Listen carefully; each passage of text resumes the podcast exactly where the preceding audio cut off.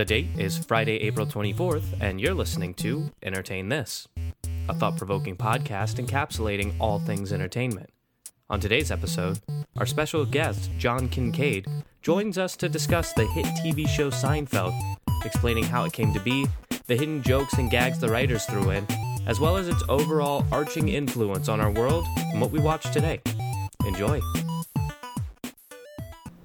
Ladies and gentlemen, welcome to the seventh episode of Entertain This. Entertain this. It is your favorite weekly podcast covering all things entertainment. With your host, I'm Alex. I'm Michael. And I'm Nick. Guys, this week uh, we're covering something that we haven't covered yet. What's Imagine that. yeah, I mean we're co- we're spanning out. We're we're branching out to another form of entertainment, and it's an obvious one, which uh, kind of shocks me that we haven't. I don't think we've even done a quick this on this topic. Yeah. Yeah? It's TV shows. Yeah. The old uh the old cable box. Wait, maybe maybe Chloe did do something about TV shows, but Vaguely. only our only our truest friends will know. this is an old school TV show. Yeah. Back when TV was TV, right? Oh yeah, no, we're blasting all the way back. I mean, TV shows and, and more or less sitcoms, which is what the focus of this is going to be, um, have been around since. I mean, radio had started them, but since the TV was introduced to the home, since it was a tiny box with a three-inch screen, I Love Lucy, um, Leave It to Beaver. Uh, there's a third one that I can't think of the name of right now that everyone always talks about. Do you guys have any idea? Seinfeld. Oh shit. No, not that one.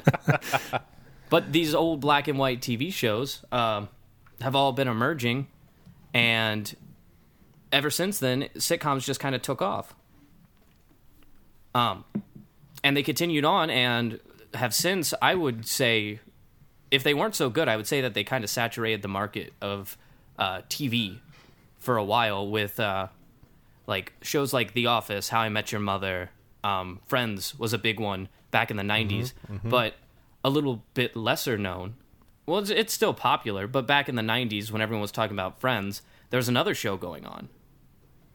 And that's going to be the focus of today's episode. And we have a special guest with us.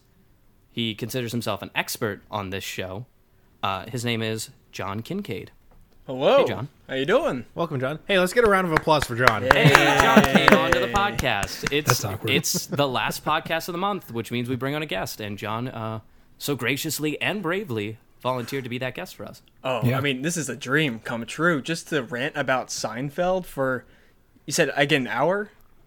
Yeah, you get an hour. Oh, Believe it could- or not, I could yeah. talk about Seinfeld. Listen, I could talk about Seinfeld all day. So you know, just keeping it to an hour, that's gonna be the challenge for me. And if I recall, if, if I recall correctly, you very much did when we used to work together. Well, now Nick, don't jump ahead of yourself. I'm gonna get to that. Okay. Former coworkers, as That's we right. are. Yeah. And Nick, I've never met John. Neither have I. I have, unfortunately. Nick is our loop to this Seinfeld expert. That's right. Um, and and you know, funny enough, the same people who haven't met John also haven't watched Seinfeld. I I personally don't know all too much about Seinfeld. yeah, and that's The the, only way. thing I know the way of- I want it. The the only thing I know of Seinfeld or I've seen of Seinfeld is the uh, portrait of, um, oh, what's his name? Uh, bald, uh, like well, hair on, only on the sides, kind of short, fatter guy. Mm-hmm. Yeah. Uh, what's his name? George George. George, Costanza. Yeah. Him in his boxers, pulling a sexy pose. Yep, that's the one. He just did the That's- pose, and it was just That's dead all on. I know. I know I know who Jerry Seinfeld is. Probably from the Fairly Odd Parents, where the guy did the Jerry Seinfeld impersonation when he was playing the April Fool. Do you guys remember that? I don't. Yeah. Vaguely. Oh yeah, and he referenced a bunch of old Seinfeld jokes. The classic one that everyone knows is like, "What's the deal with airline food?" That one that everyone always talks about. What is the deal with Um, airline food? I don't know, and I hope that he explains it, but I have no idea. Well, in the I'll last leave that up to episode the of expert. Seinfeld, that is explained. The last episode, they waited that long? Yeah, I guess we're gonna get there. they do get to the titular question: What is the deal with airline food? I can't wait to get there. Well, let's get started. You have an adventure plan for us. Take us on a ride. Oh, we're gonna go on a journey, but Ooh. a- a- and you kind of mentioned it, Alex. Uh, You kind of mentioned other sitcoms. I Love Lucy, Leave It to Beaver, The Cosby Show. These are That's a good kind of one. like the the well, maybe not so much. Well, it was a good Talk about show. Bill. Yeah. Um, but We don't Se- about Bill. separate We don't the have to art from the into- artist. Yeah, you're into right, you're that. um, but you know, what do all these sitcoms have in common? They're all very family oriented. Yeah, they're Oh. all about family. Exactly. And and as, you know, time goes on, and especially when Seinfeld hits, that was a big turning point into okay, it's not about family anymore, it's about friends. It was Cheers who did it. Seinfeld was a big part of this movement. I mean, and now we look at sitcoms and what are they? They're about working in an office. They're about um I mean, what's another sitcom? Uh, Parks and Rec is a good one. Well, oh, which is about um, working in Parks and Rec. exactly. Is, is Um, Scrubs a sitcom? Scrubs Scrubs, is a sitcom. There you go. Very Yeah. funny. and How I Met Your Mother is just a couple of friends palling around, and then wacky adventures happen to them. This wasn't the norm back when Seinfeld hit its stride when it came out in the early '90s. Um, but I want to I want to take it back a little bit to explain why I'm here. You know, this is kind of the thesis statement I'm going to make. So Hey, that's that's good journalism. so I I met Nick back at our old workplace, and Which shall remain unnamed. exactly. But you know, at, at first we um we didn't like meet each other because I was working on Fridays and then he was coming in Monday through Thursdays, and so he was like an enigma. And I thought I was gonna hate him because I was like, "Who is this? Who is this guy? He's never here." And people always talk like, "Oh, Nick, he's never doing good work. He's terrible." Wow, That's what we say all the time. I know. do well, say that a lot. but uh, when I started full time and then I started working with him, it became pretty clear that we have a very similar sense of humor. We would send each other lots of memes. We would create our own memes um, that we still like talk about to this day. Yeah. And and as we are like you know we're joking around with each other, I think about Seinfeld because Seinfeld has all these very memorable moments in it. You know, the Junior Mint. Um, there's an I just watched that episode. yeah, it's a I have classic. long no ago. idea what a you're Yeah. talking about. episode, I am know? lost. All we had to do was say Junior Mint, and I Yeah. started laughing. And if it's that tells you anything, Yeah, Seinfeld is built on these these like little moments that are just blown up, and then that is the whole episode that you joke about, and then that's kind of like what our sense of humor is, me and Nick. And so I'm like, Very Nick, much. you get you have to watch this show. You're gonna love it. And then lo and behold, he watches it and he loves it, and now he's making the same jokes. That I can get, you know, the classic though, and the one that you always make is uh, when George has said, "Yeah, in six games," and then it makes the face. Yep. it makes the face. I And actually have that doodle sitting around here somewhere. Uh, Alex, I'll dig it don't worry. You're lost now, but you will be found. Because not only is Seinfeld one of the best sitcoms of its time through its characters, relatability, and memes, Seinfeld is groundbreaking and has made TV shows into what they are today. You would not have shows like Parks and, Parks and Recreation. You would not have shows like Friends or The Office if it wasn't for Seinfeld. And I would even argue that these more modern shows still don't quite reach the heights and they are not quite out of the box like Seinfeld was in its prime. I know that's a lofty statement. That's a lofty statement. bold. Everyone Very loves bold. tells me you're gonna you're gonna you're gonna be able to to tell us exactly why. How could you be so bold? I sure hope You'll be so. able to you'll be able to follow up these statements with fact. with facts and logic. But something interesting that I just want to touch on, um, especially with that's the statement that you made. Uh, it's kind of an interesting side effect of a lot of these shows, like Parks and Rec, and like um, pretty much any show that you watch is it builds a community. Even the show Community built a community of people who enjoy the show and who like to watch the show, talk about the show, make jokes about the show.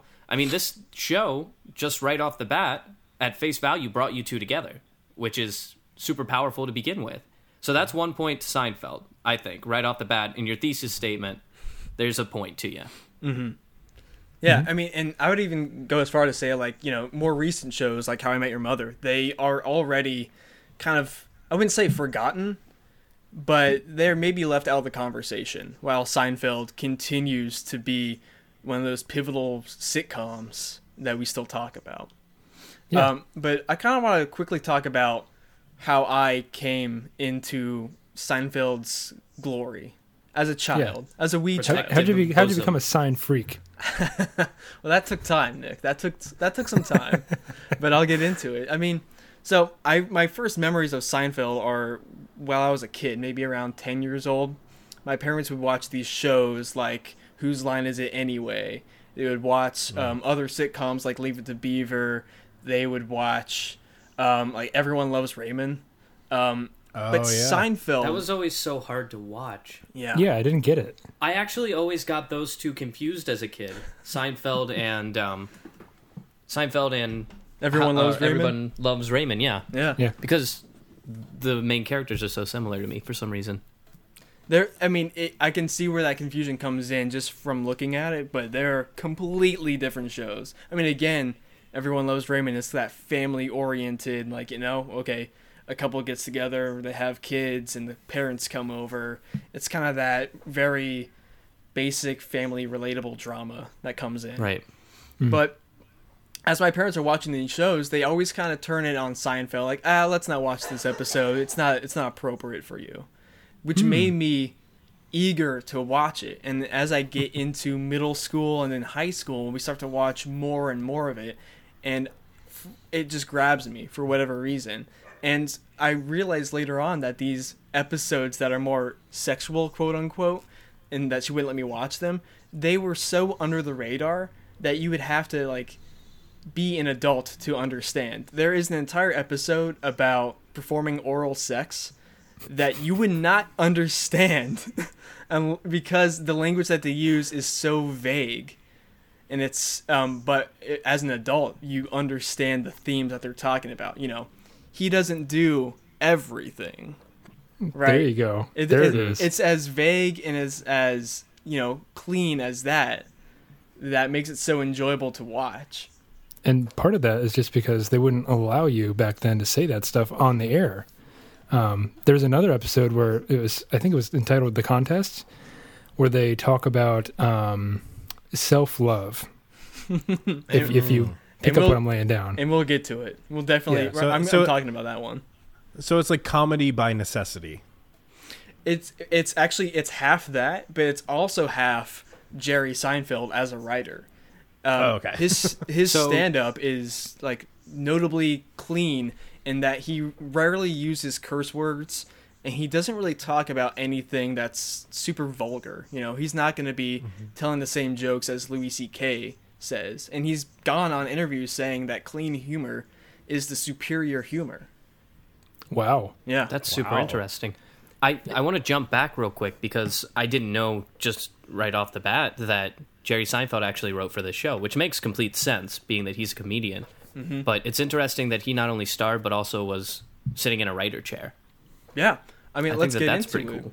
Um, uh, Jerry, um, it's Jerry Seinfeld and Larry David, famous for Curb Mm-hmm. Your Enthusiasm. Ah. They were the show's creators very funny and people. writers. Yes. And so they came to CBS in 1988. And originally, the show. So it's. People always say it's the show about nothing, right?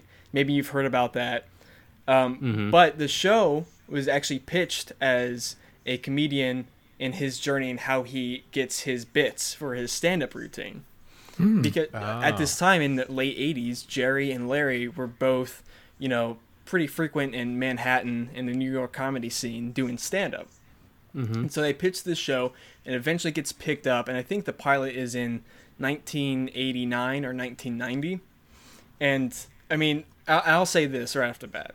If you're gonna watch Seinfeld, do not watch the first season. It's it's a little slow. Hmm. It definitely has not grown into the show it will become later on. Hmm. That seems to be a note in most popular shows. I was gonna say, That- especially sitcoms. Yeah, with Yeah. sitcoms especially. The Office was the same way. They say skip the first season. Parks and Rec follows that same chain. Yep. That's really interesting. Yeah, it's. I mean, and well, I'll say this now. Well, actually, I'll hold it. I'll hold it. I'll, I'll keep you in suspense. oh Let, no. Let's lay the groundwork first off. So, Jerry, he plays himself, a fictionalized version of himself, Jerry Seinfeld, living in New York. Um, his best friend George Costanza, the bald, short kind of dweeb of the group, is pretty much the embodiment of Larry David.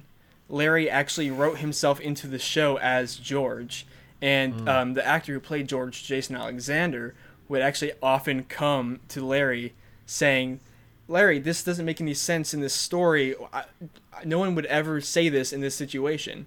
And Larry would always retort with, "Not that happened to me, and that's exactly what I did." and it's always these outlandish situations that he turns into comedy.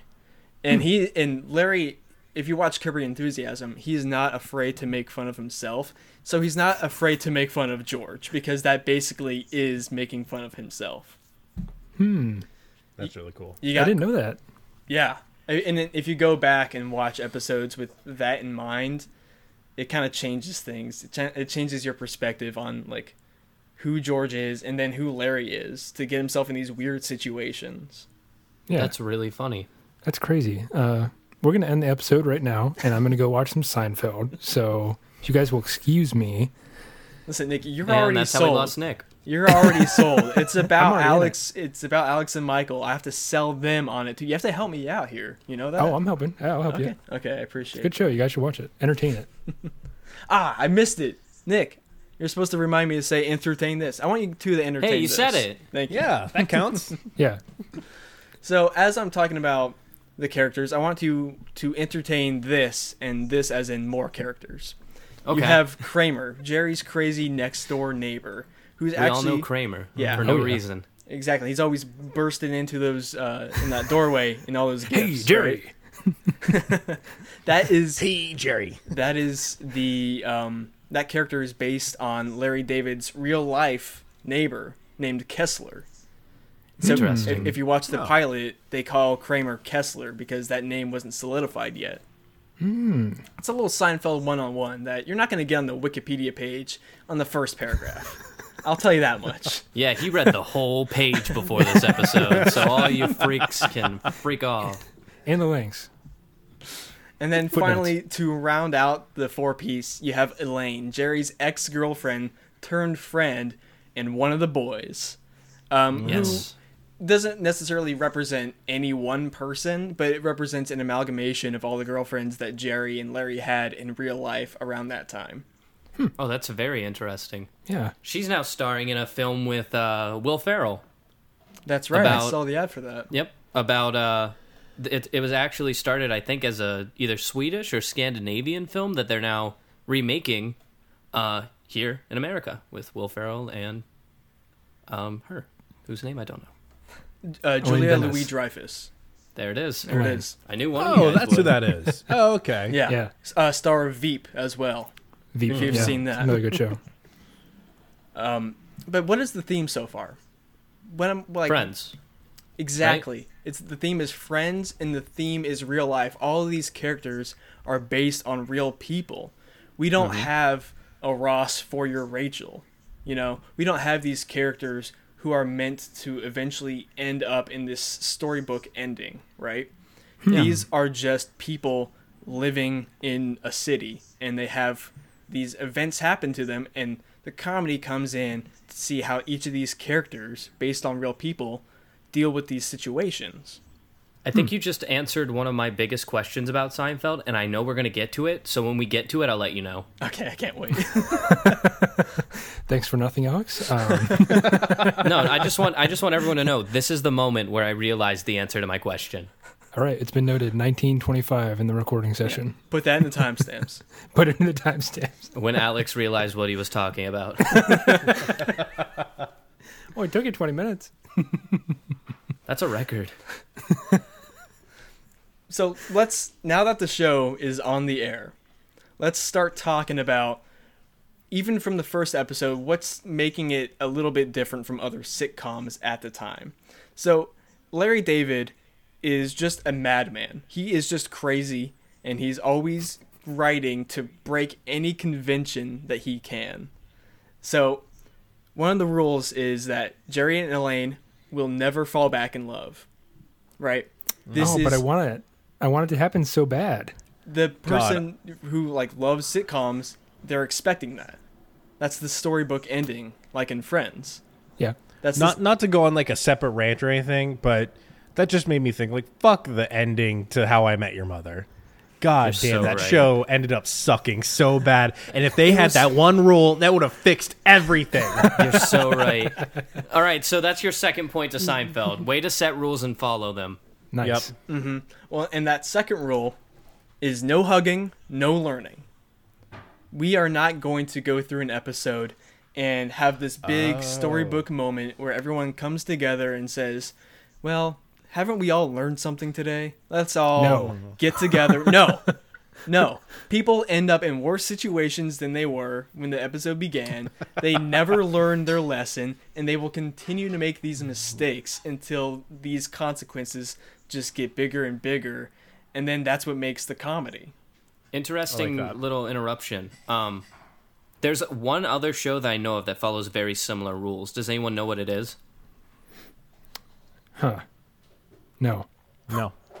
Always Sunny in Philadelphia. Oh. Ah. has yes. very similar rules to that, especially along the lines of um, they never learn their lesson. That's like one of their rules is at the end of the day they never learn their lesson and they're never self-aware. they never learn anything about themselves throughout the episode because they don't care, and that's their character trait. They're not good Right. people. Right. Yeah. You're not supposed to And look at not meant to Charlie and say, "Wow, this is a this is supposed to be like my friend. I want to be this guy." No, it's the same way you look at Jerry and you're like, you know what, Jerry's kind of an asshole. You're like he's my friend and I'll hang out with him, Yeah. but I don't know if I like him yet, and I may never know that. and like George, you're a loser and you just always will be.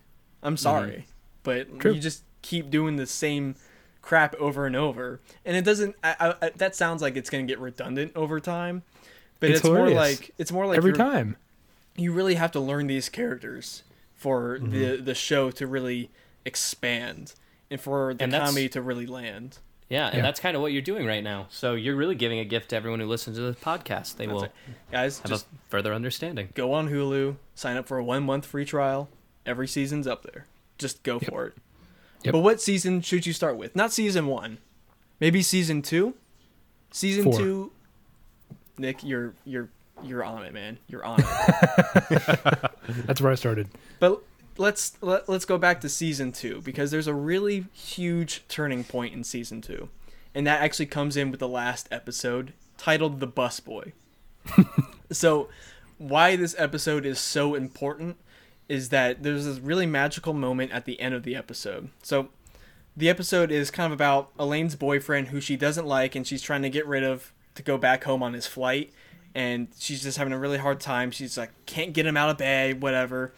Um, all the while george accidentally gets this busboy fired from his job for um, complaining about him and then he feels so bad so he's trying to make things right but he just keeps making things worse by having the guy lose his cat and then so he has to go find this guy's cat. I mean, this guy's life t- just is getting worse because George is in it. Um, eventually, uh, Elaine and her boyfriend they miss the flight, and so they're at Jerry's apartment because like "Ah, we missed the flight. I don't know what to do with this guy. George gets this guy a job through no volition of his own. It's just happenstance that this busboy is getting his job. So he comes to Jerry's apartment to thank him for it. Meanwhile, so now we have all these characters kind of coalescing to each other. The busboy and Elaine's boyfriend, and then the four main characters. This A plot and B plot have now become a C plot. Exactly. Hmm. They they just kind of meld together because then the bus boy and the boyfriend, who are both like irritable, weird, kind of violent people, bump into each other in the hallway, and then they get in this huge fight, which like makes things ten times worse, and then the episode ends. And that's it. Yeah. and and that wasn't written from the beginning. It was just a beautiful accident that Larry David just kind of fell into. And when it happened, it happened so naturally, and he just said, "Let's do more of this." So Yeah. now, Jerry is actively writing himself less and less in the show. It's no longer the Jerry show; it's the whole cast are all equally main characters. It be, it truly hmm. becomes a four-person ensemble. So now you hmm. have not just an A plot and a B plot, but a C and a D plot. And how do these four stories coalesce with each other in interesting ways. Gotcha. That's a common theme that I've noticed in, in a lot of Seinfeld episodes is that you have the two plots. It starts out, maybe even three, depending on how ambitious they were with the episode, and then somehow they all combine into one, and it's always hilarious. Mm-hmm. Think of um, Kramer hitting golf balls in the ocean. That eh, that's such like a okay. Who cares? Like okay, he's just hitting golf balls in the ocean. That that's not gonna matter. And he says he hit one way out there. And then George is talking about how he's lying to his girlfriend that he's a marine biologist. how are these two things going to come together? Because when he's walking on the beach with his girlfriend, and there's a beached whale that and someone screams out we need a marine biologist george is forced to go in there and look in the eye of the beast and put his hand in the blowhole and pull out a titleist golf ball so th- this is when the show is really starting to stretch out its legs and get comfortable but the numbers aren't exactly there it's a niche show that some people are talking about and it in no way is looking like the show it will become in, in in terms of popularity. Every season Larry is always saying this is the last season. I'm not going to do it after this season. It's not popular. I don't want to do it anymore. And so the show's uh, future is kind of in this weird limbo. And it's like that through season 2 and 3. Next big milestone, season 4. There we go. So Cheers, which is just a wildly popular show. It's it's probably more popular than you think it was. Um, it is going off the air. It's ending its run, and so they um, make a big move to put Seinfeld behind Cheers in the time slot. So that's going to bump it up its ratings because it's following this really popular show.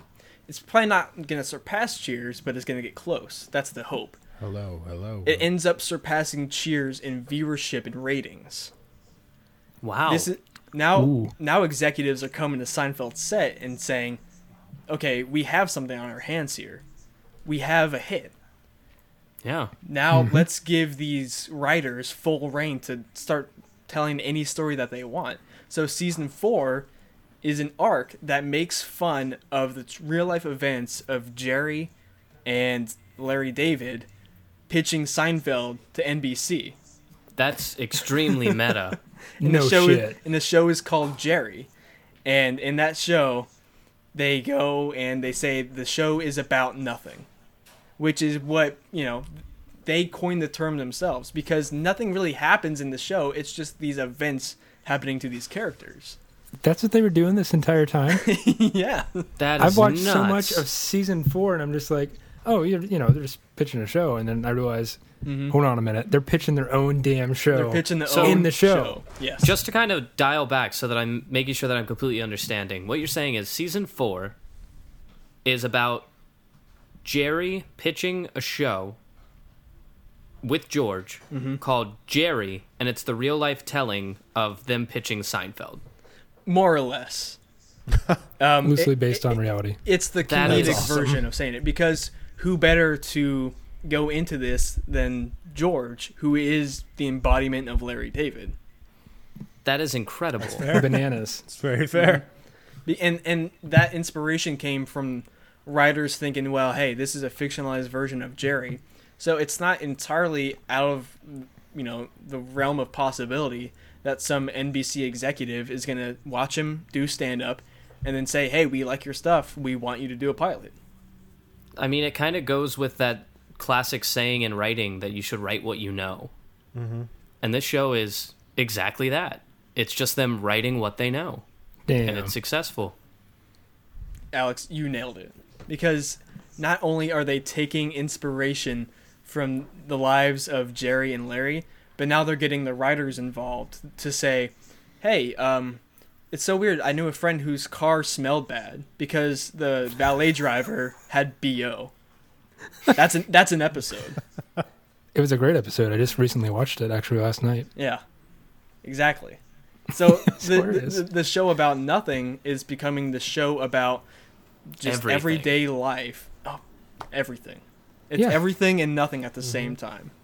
But it's That's about deep, these everyday occurrences that comedically get blown up into these wild events because let's take an example like someone going up to you and talking close to your face I hate that. and let's give it a mm-hmm. name now oh that's a close talker and so now this episode is about this guy and how he gets uncomfortably close to everybody and how how are they like how they manage that Did Or- Colgate steal that for their Super Bowl commercial this year? Possibly. Who knows? they might have There's a there's a series of commercials out there. I think maybe starring Paul Rudd, but it it could be someone else. And he gets really close to people, right up in their face, and he's like talking to them, and he's like explaining the toothpaste that he has. And while most people would be disgusted by it, in this case, like the people are just like, "Wow, your breath smells really good," but he's like inches away from this person's face, like comedically close. that's that's this episode of Seinfeld and these I wonder if writers that's where they got it from. I would I would like to know what actor that was because Let me. I'll I'll get into the search while you continue to talk.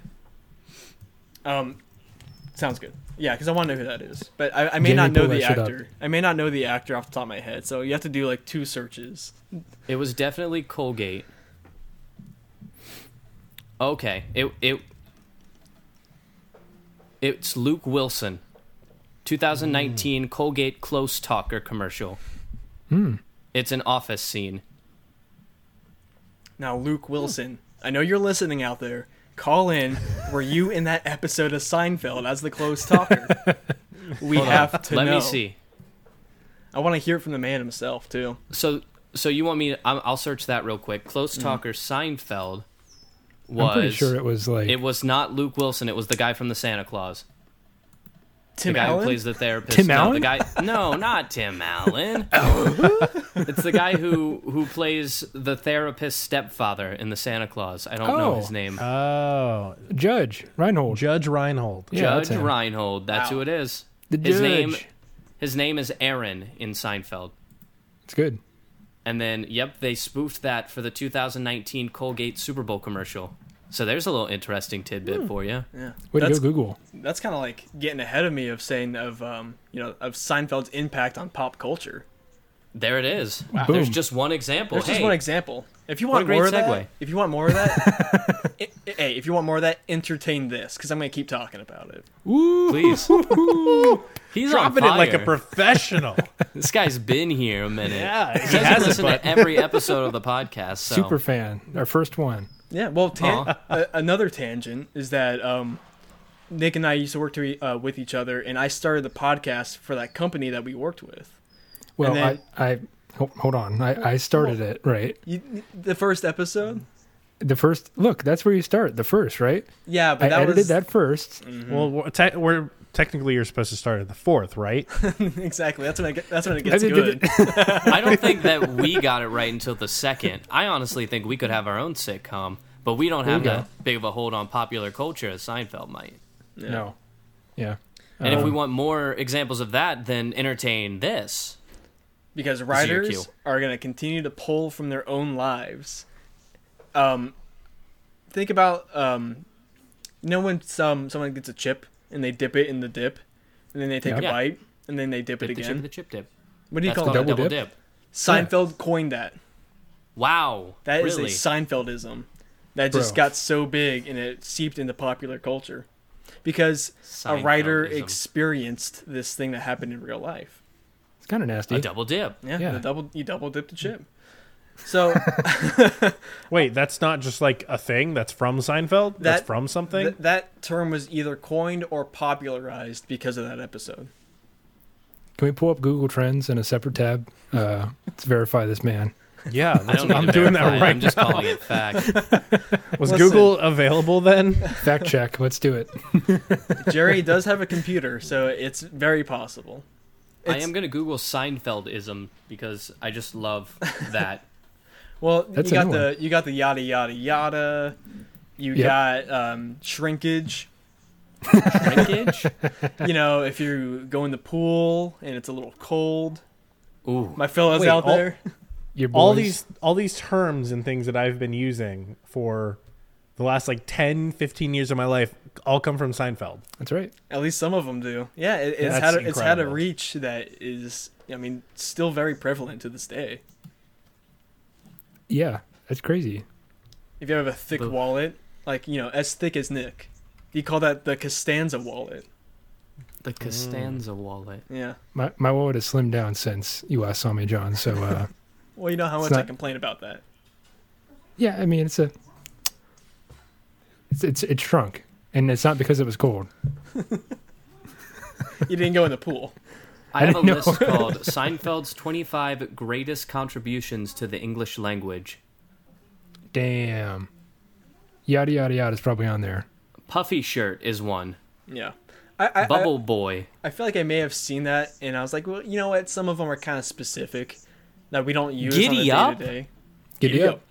Are you kidding me? Well, yeah, I mean that's a cowboy thing, right? yeah, I mean, I mean, like yeah. 1800s, but Kramer Uh, did say that a lot. I mean, Michael Oh, Michael Festivus. Richards uh, was a very um, physical actor, and so he would always do these crazy things with his body, and then he would make these like little sounds, these li- Yeah. these sound bites that were you know yeah, giddy up. giddy up. I wanna I wanna go back to season four, just real quick. Go ahead. because not only does this season have the arc, not only does this season um, begin the start of its upward trend with ratings, it also contains some of the show's biggest episodes. We're talking the Junior Mint. We're talking the Wallet. We're talking the Emmy-winning episode, The Contest. There you go. There I've heard is. of the contest. You have I haven't watched it, but I've heard of it. So this episode became one of the biggest episodes of like next day water cooler talk for anyone who watches this show. It's like, did you watch the contest? Because this episode was about a competition to see who could last the longest without pleasuring themselves hmm. or without Yeah. doing it, you know, as they would say. Because the show never mentions anything, any you know, any phallic references how how they get on the topic of uh, masturbation is because George was at his parents' house. He was alone. There was a glamour magazine, and you're left to fill in the blanks from there. And he says, because his parents catch him doing it, and he says, "I'm never doing." Oh, He says, "I'm never doing that again." And I so- wonder if that's based off real events. It's got to be. Honestly, We've at been this, there. I would not. I would not have doubted it. You guys should do an entertain this contest between the the three of you. Nope. You have an interesting suggestion. Let's hear what you have to say about other things. We'll, Shut him down right We'll, there. we'll come back to it.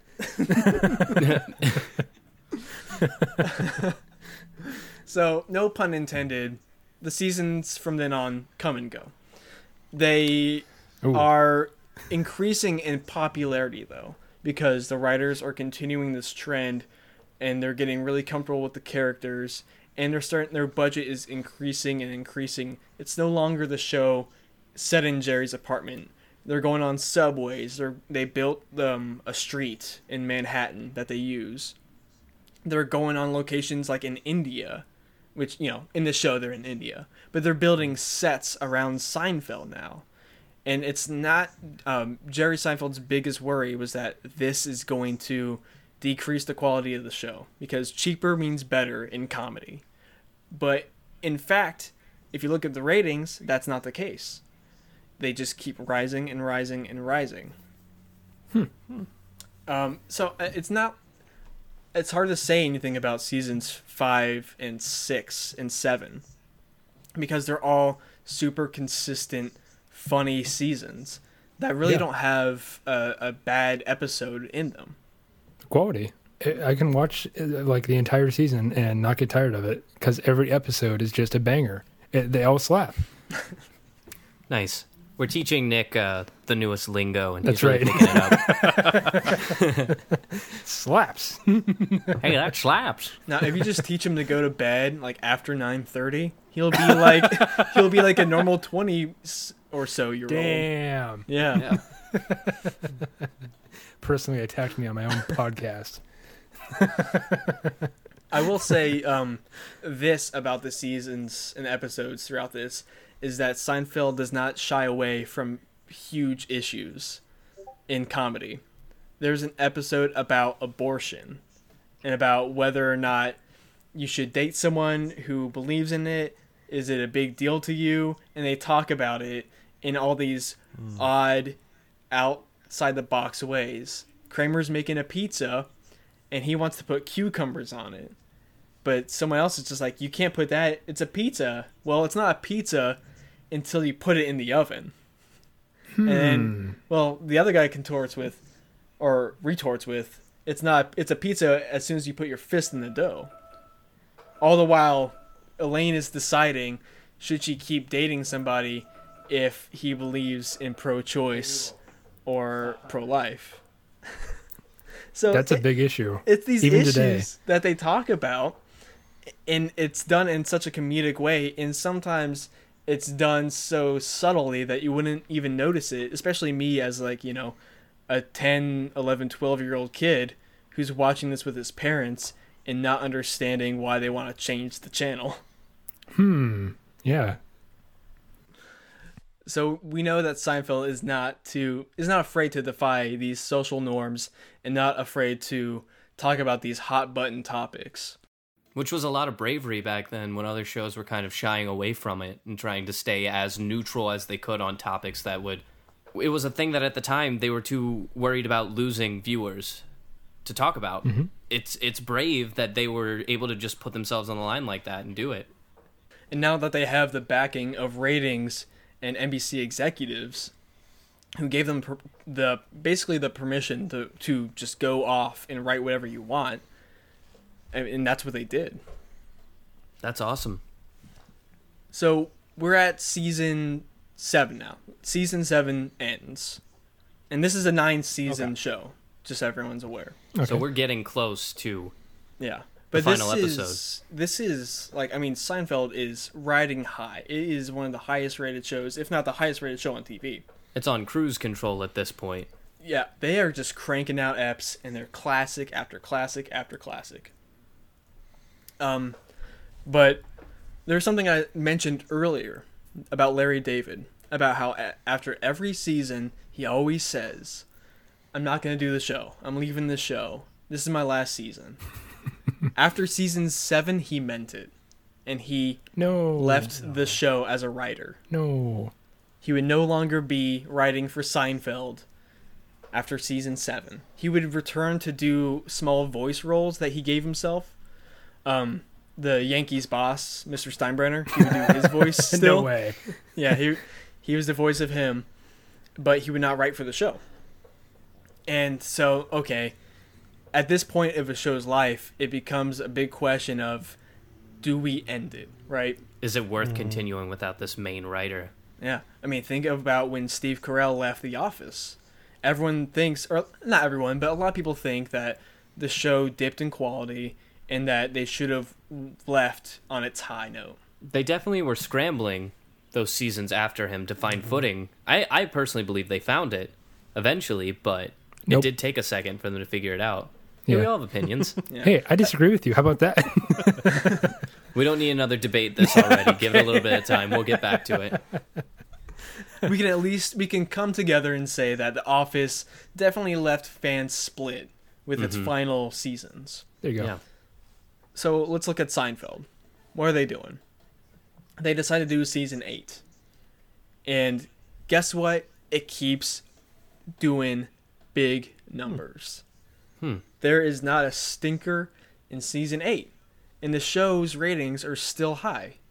And whenever Larry David comes back to do the his voice roles, he said in interviews that well, he's a little afraid that you know he's gonna be reading the script that he didn't write for himself, and that hmm. he's not gonna think it's funny. Yet they would continually have to do take after take because he's laughing at these lines that these writers are giving him. Because at this point, the writers were so used to writing for these characters that they knew what Larry David would do Yeah. in George's instance. Exactly. Huh. And they um they're they're continuing to be comfortable with these characters. Um and, and this show has just like reached like basically peak critical acclaim at this point. I mean, we're getting stars to do this show. Uh, you know, Regis is in an episode. They get they get uh, baseball player Keith Hernandez. They get players from active in the Yankees organization to be in episodes. I mean, this show is on such a high. Um, let's go to season nine then. Season nine is it going to keep it up? This is, and they don't know. Actually, let's back it up. After season eight, they all get together. You know, Jerry, Jason, Julia, and Michael. They're all palling around. Do we do this? Do we do this again? Should we make a season nine? And then they decide, even though they are at critical mass, they are making tons of money. They're getting tons of views, really good ratings. That this is the last season. Even when NBC wants to pay them millions and millions of dollars to do a season 10, they decline it because this is the last like this is what they planned. They want to go out on top, I can respect which is that. unlike so many shows that, you know, like The Office, love it or hate those, you know, final couple seasons, they split the they split the fandom. Yeah. And that well, maybe don't watch those episodes because such a crucial role is out of them. And Seinfeld decides that they want to go out on top without a couple stumbles throughout season 9 is I think it's a pretty strong season. There are um, some oddities. There was like one of their first big um, episodes that was pulled from airing called the Puerto Rican Day Parade, where there's a scene where Kramer accidentally sets a flag of Puerto Rico on fire from a lit cigar, Uh-oh. and he has to and he has to stomp it out. Oh no. And Yeah, that'll do it. it was never treated that this was, you know, a thing that he did on purpose. It wasn't supposed to represent anything, but it got enough backlash that they pulled the episode from future um, uh, broadcasts. It is on Hulu though, so and I did watch it for my research. It's all right. It's okay. It's an alright just okay. episode. It's but I just mean, you could see like with a language barrier, if someone doesn't understand the context of what's going on, they just see someone light a flag on fire with a cig- with a cigar and then stomp it out. That could seem bad. Good. The outside looking in can look a little iffy, if, Yeah. especially if you don't know the characters. Yeah. But finally, we're on the last episode. This is my question. This is where my question was. Okay. Well, let's see if I answer it by saying this. This episode is the third. It's ranked three in the series finales of um, TV shows and amount of people watched. Did I say that right? Kind of. you said it well enough Yeah. that I understood what you were Yeah, trying I, I got the gist. We're good. Listen, edit that out, and I'll just say this: Seinfeld Okay. has the third highest viewership of a series finale. Okay. We're not gonna edit it out, but that's still good. Yeah, I get paid per edit, so uh, yeah, I can't afford Nick for that. I- I'll slip you a couple bucks on your door. Can we But- talk about this last episode? Oh, we're talking about it. no. Excellent, because from what you said before, and I'm not going to spoil too much, so you still have enough to talk about. The last episode is almost an epitome of what the show was meant to do, which I now kind of understand. That this last episode, from what I know about it, is almost symbolic of how the show was meant to run entirely. Hmm. Am I kind of hitting somewhere? I agree with you 100%. The po- like the popular opinion is not that.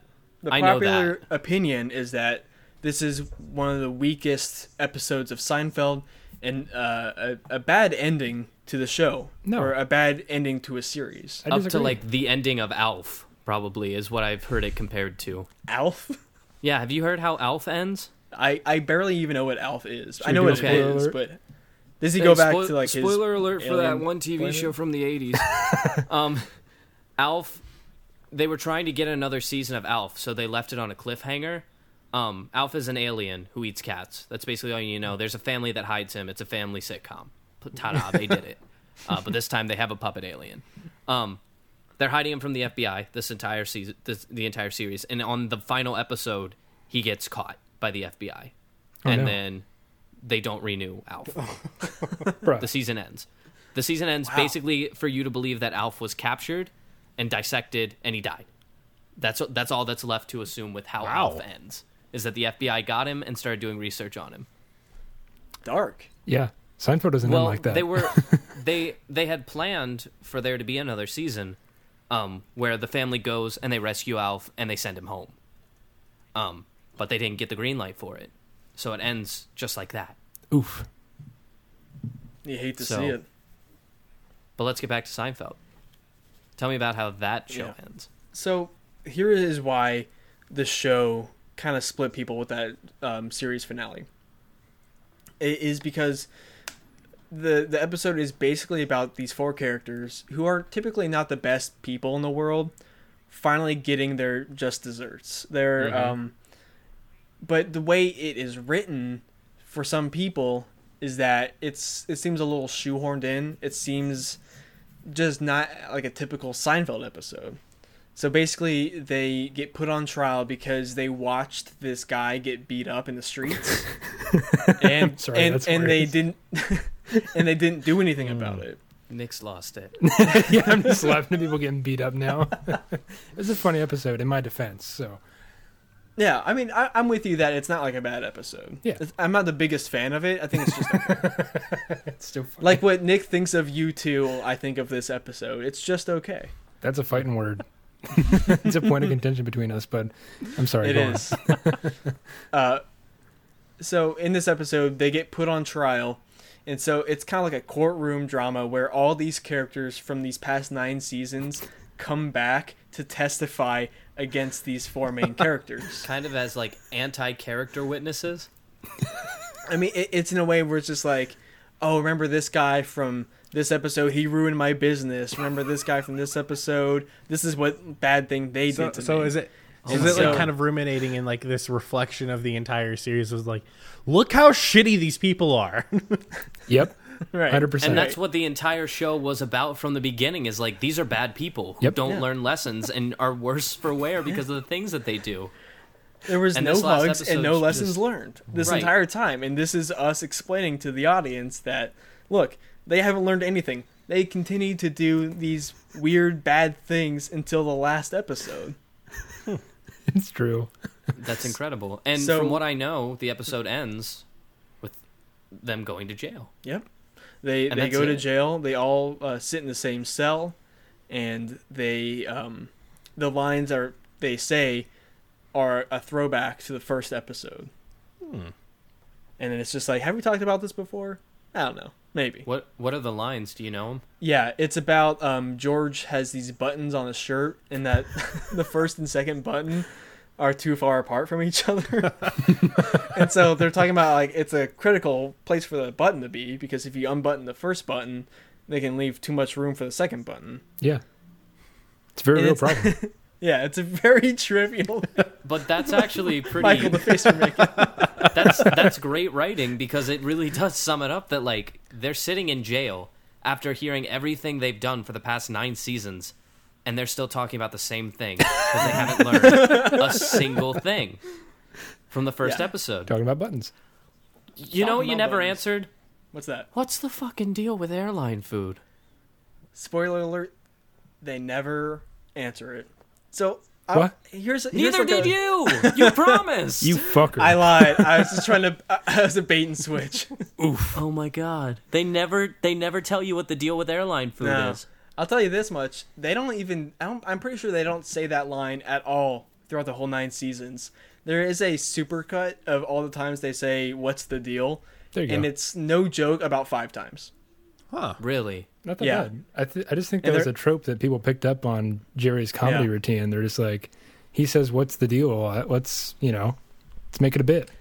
Well, it's not even that he says it a lot, but what Jerry's comedy is in stand up is that he takes again like the show, he takes this kind of like weird social faux pas and then he says, "Why did we do this?" Yeah, it's weird.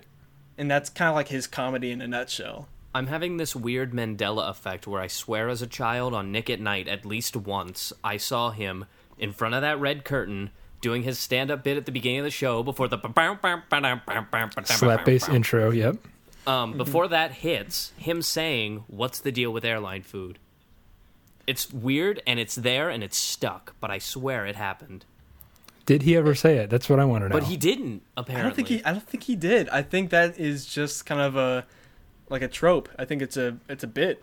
I actually have something like really similar to that, where it's like it's similar thing like Jerry Seinfeld doing something similar, but instead afterwards it's the like from the George Lopez show. Oh my god. awesome. Nailed God, that- an That show, I just remember being up at like three in the morning, half asleep on the couch. Yep. And I wake was- up and I just hear that song.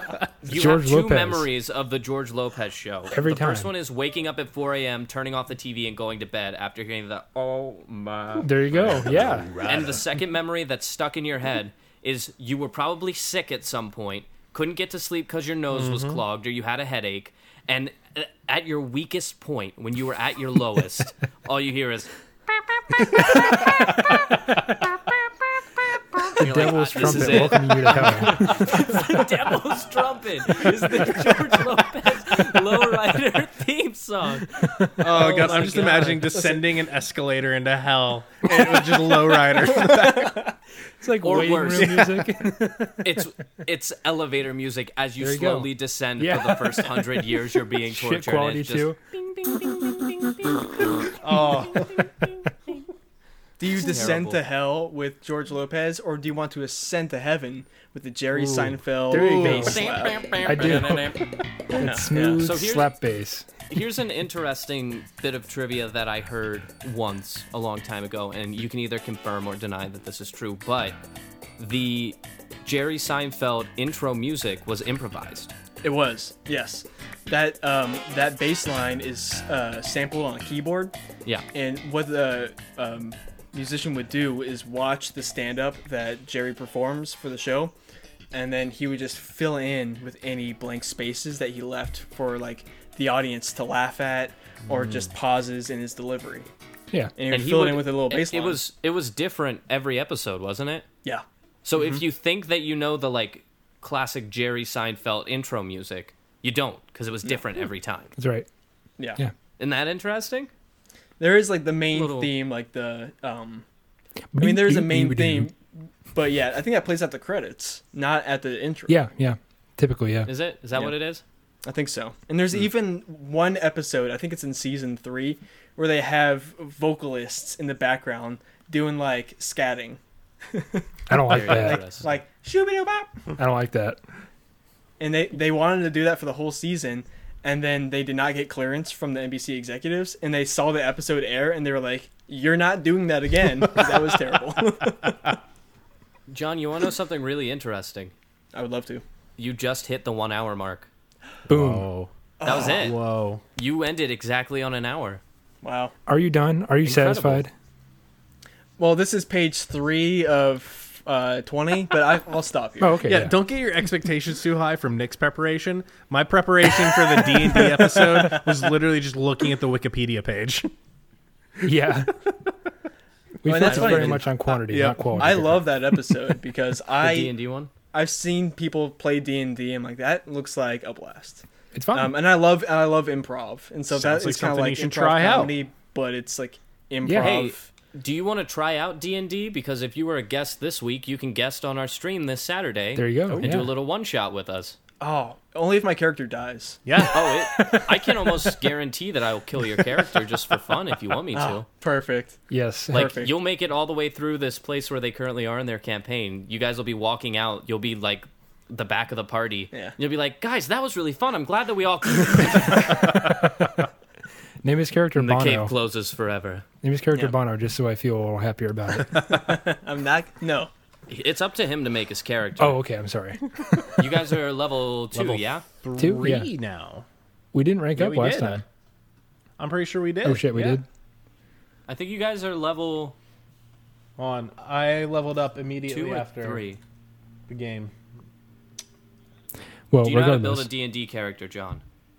Do I know how to build one? No. Yeah. Okay, well, you can Google it. You seem Level like a smart three. guy. I, They had to I, I do have a through it. computer. Yeah. now I want to ask you guys this question. Yeah. Go ahead.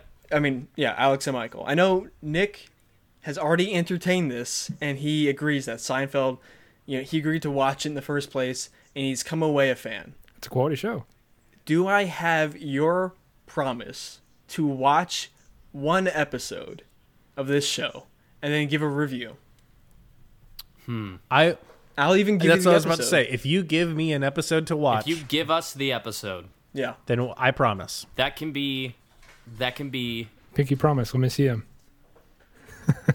Pinky's in the air. There you go. That can be that can be what we do before quick this next week. There you go. And then so we'll bring you on so that we can give you our our book Mm-hmm. reports on the episode that you gave us. They'll be quick, 2 minutes. I'm not going to take 55 minutes to go over every scene this time. Again, sorry about that. It's fine. Um That's all I But- ask. you can have the quick this after that. So you'll be back on next week to do our quick this. Does that sound Sounds good? Oh yeah. Okay, great. And then again, you're invited this Saturday when we will be uh, streaming again live on Twitch. Uh, I think it's entertain underscore this is our Twitch channel, so you can come watch us uh, play Yep. some D and D. And John, I hope you can join us uh, on the little adventure that we're going to be going on. Um, I sure other hope than so. that, John, is that all you got for us? I think that's all I got for you. Thank you so much for coming on the podcast. pleasure. It's been a Quality. Great job. Let's let's give him a round round, of of applause, huh? Sync with that. There you go. Sync it up. you asshole. John, You you did. did. a great job. We're happy to have you on. Um, I think it's now time to announce the winner of our little debate this that we had. Uh, we threw up a um, a poll on Twitter. So if you don't follow us on Twitter, you're missing out. You could have voted in the poll. Um, our Twitter handle is also entertain underscore this. You can search us. We'll update when we're putting out videos. Sometimes we might hint at what we're talking about earlier in the week. Um, take your suggestions on things that maybe you want to hear us talk about on the podcast. Uh, we're also available on another of other, a number of other social medias. Um, we're working on a Facebook page, but we do currently have an Instagram, which uh, I believe is also entertain underscore this, where we'll be posting weekly to tell you what it is that we talked about on the podcast this week. Um, but back to the original point I was trying to make. Um, on Twitter, we opened up a poll, and you all voted on who picked the worst Hallmark movie last week.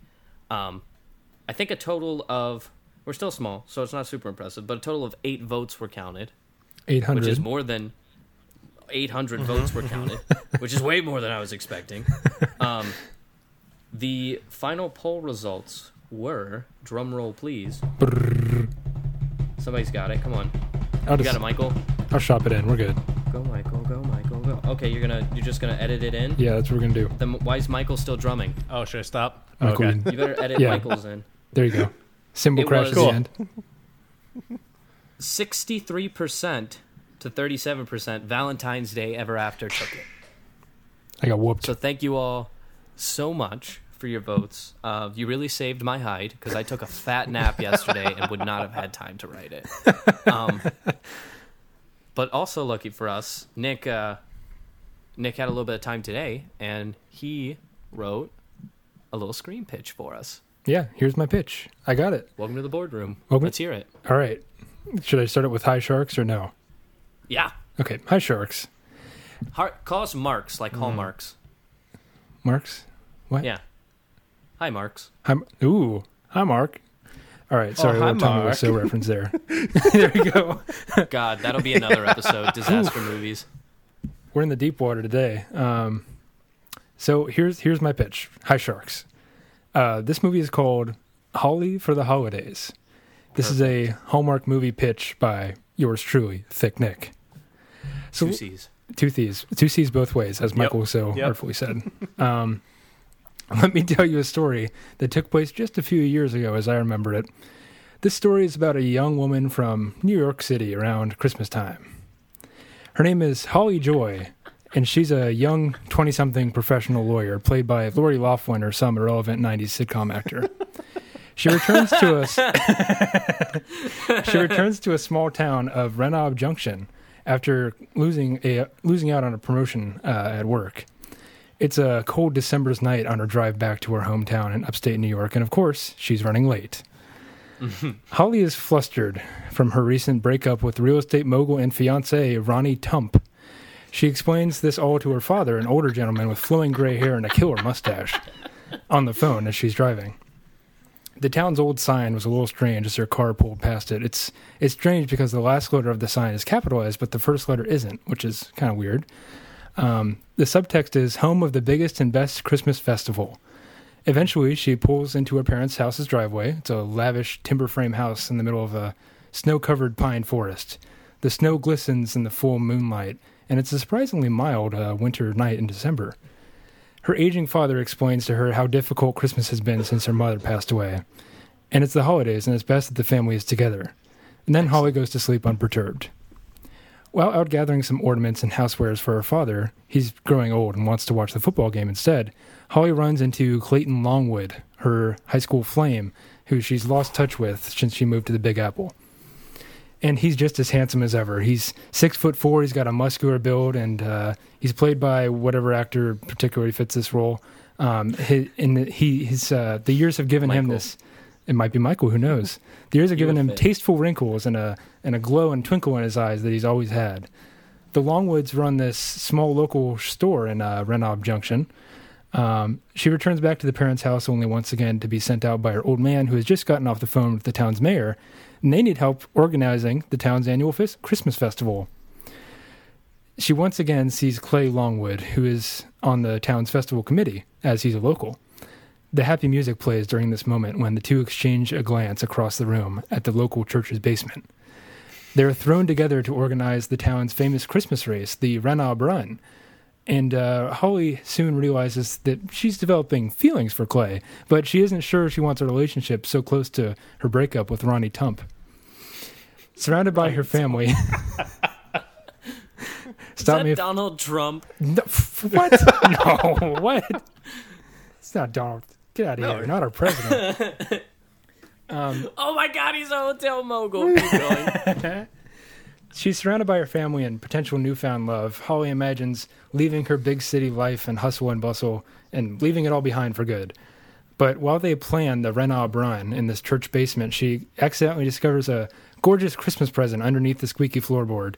It's glowing with energy and sparkles with uh, golden uh, confetti as she opens it. Who could have given me this? She thinks to herself, and it's the next day now um, because that's how this story goes.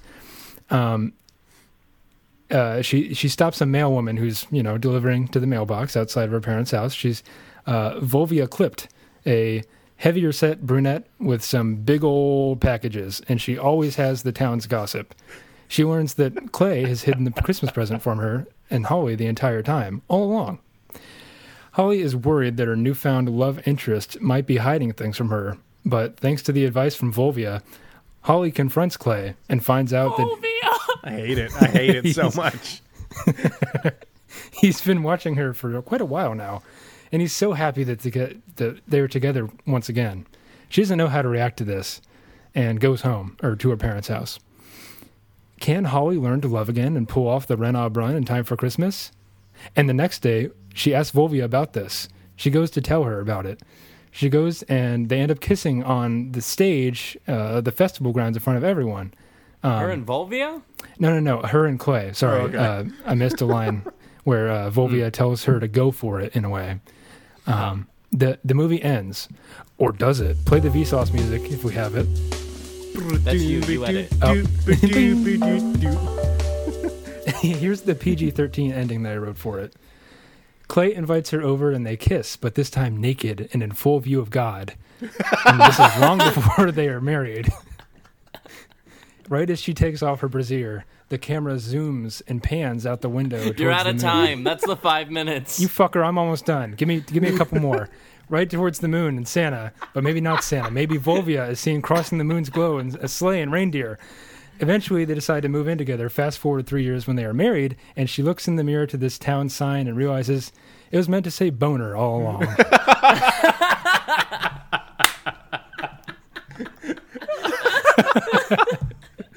it was a long one. I got you there, though. oh my god. Oh, that's fantastic. I'm so glad I lost. Or I guess yeah, I we won. all won. So We're all won. winners here. We're all Everyone winners. won. Yeah. But that's my pitch. Hopefully, Wow. Hallmark picks it up. I don't know. We'll If see. they stopped listening right before everything went sideways, they probably I was would. wondering at the end, like, is this like an unrated, like rated R Hallmark movie cut? Like, Oh my god, that was beautiful. Could be. Wow. Who knows? That was so good. You made me fall back in my chair. My audio sounds farther away for that portion, and you're. Oh, God, that was Beautiful. great. So descriptive, even at the end when maybe it shouldn't have. been. I thought I could. Nick, I do have work. I do have one question, Nick. Yeah, what's that? Was her dad Santa? Um, it could have been. Uh, the writers decided to leave that kind of Yeah. ambiguous. It could have been Volvia. Who knows? Because he said You like see it. You see at the very end as they kiss, uh, her dad waves from a sleigh because Hallmark's not fucking. Yeah, They don't leave anything to chance. that's right. It's got to be him. I mentioned the long mustache. That's Santa in the off season, right? So you can't keep the beard all year Mm. round. You're right. Yeah. So Excellent work, Nick. ambiguous. That's my pitch. Uh, please pay me money to go make this movie. Please, someone. I think we said last week something about starting a uh, a looming GoFundMe mm. Yeah. where we set the bar at like a certain amount that it takes to make a Hallmark movie. And if ever we get popular enough that we hit that mark and then enough people donate to it, we're forcing Nick to make the movie. Yes. Jeez. That'll be it'll just be looming. It's like the goal has the goal for so Hallmark movie budgets are two million dollars. right. Pretty low. They Shoestring. get two million dollars. Yeah. Right. So it's gonna be a looming GoFundMe for two million dollars that we might never hit. But if we do, Nick has to make this movie. For sure. Okay, I agree. So we'll get that set up, I guess. This is dumb. He agreed. This was this was this was a verbal contract. This is a verbal contract, and I uh, sincerely agree to the contact's terms and services agreement. And by the time we finally make that movie, Michael will be old enough to play Hell probably the dad. yeah. Absolutely. Probably the dad, but Can I play Volvi instead? excellent work. yes, you can. You see what I did there with the with the name and the Yeah, we got yeah, it. we got it. right, all right, cool. Yeah, got it. it wasn't. Yeah, we Just got like it. a Hallmark movie. Hallmark's probably gonna make. I got to you hit say you over the Hallmark. head just like a Hallmark movie. Yep. God, you hit me so hard. Oh, All right, well, John, thank yeah, you again Thank you so much. for coming on. You you really you really did entertain us, and we entertained this. Thanks so much for listening. See you guys next week. See ya. Roll the music. This episode of Entertain This was hosted by John Kincaid, with commentary from Michael Savoya, Nick Mustakangas, and Alex Steele. Our theme music is Rush Bubble by Aaron Spencer. Tune in every Friday for new episodes. Thanks for listening.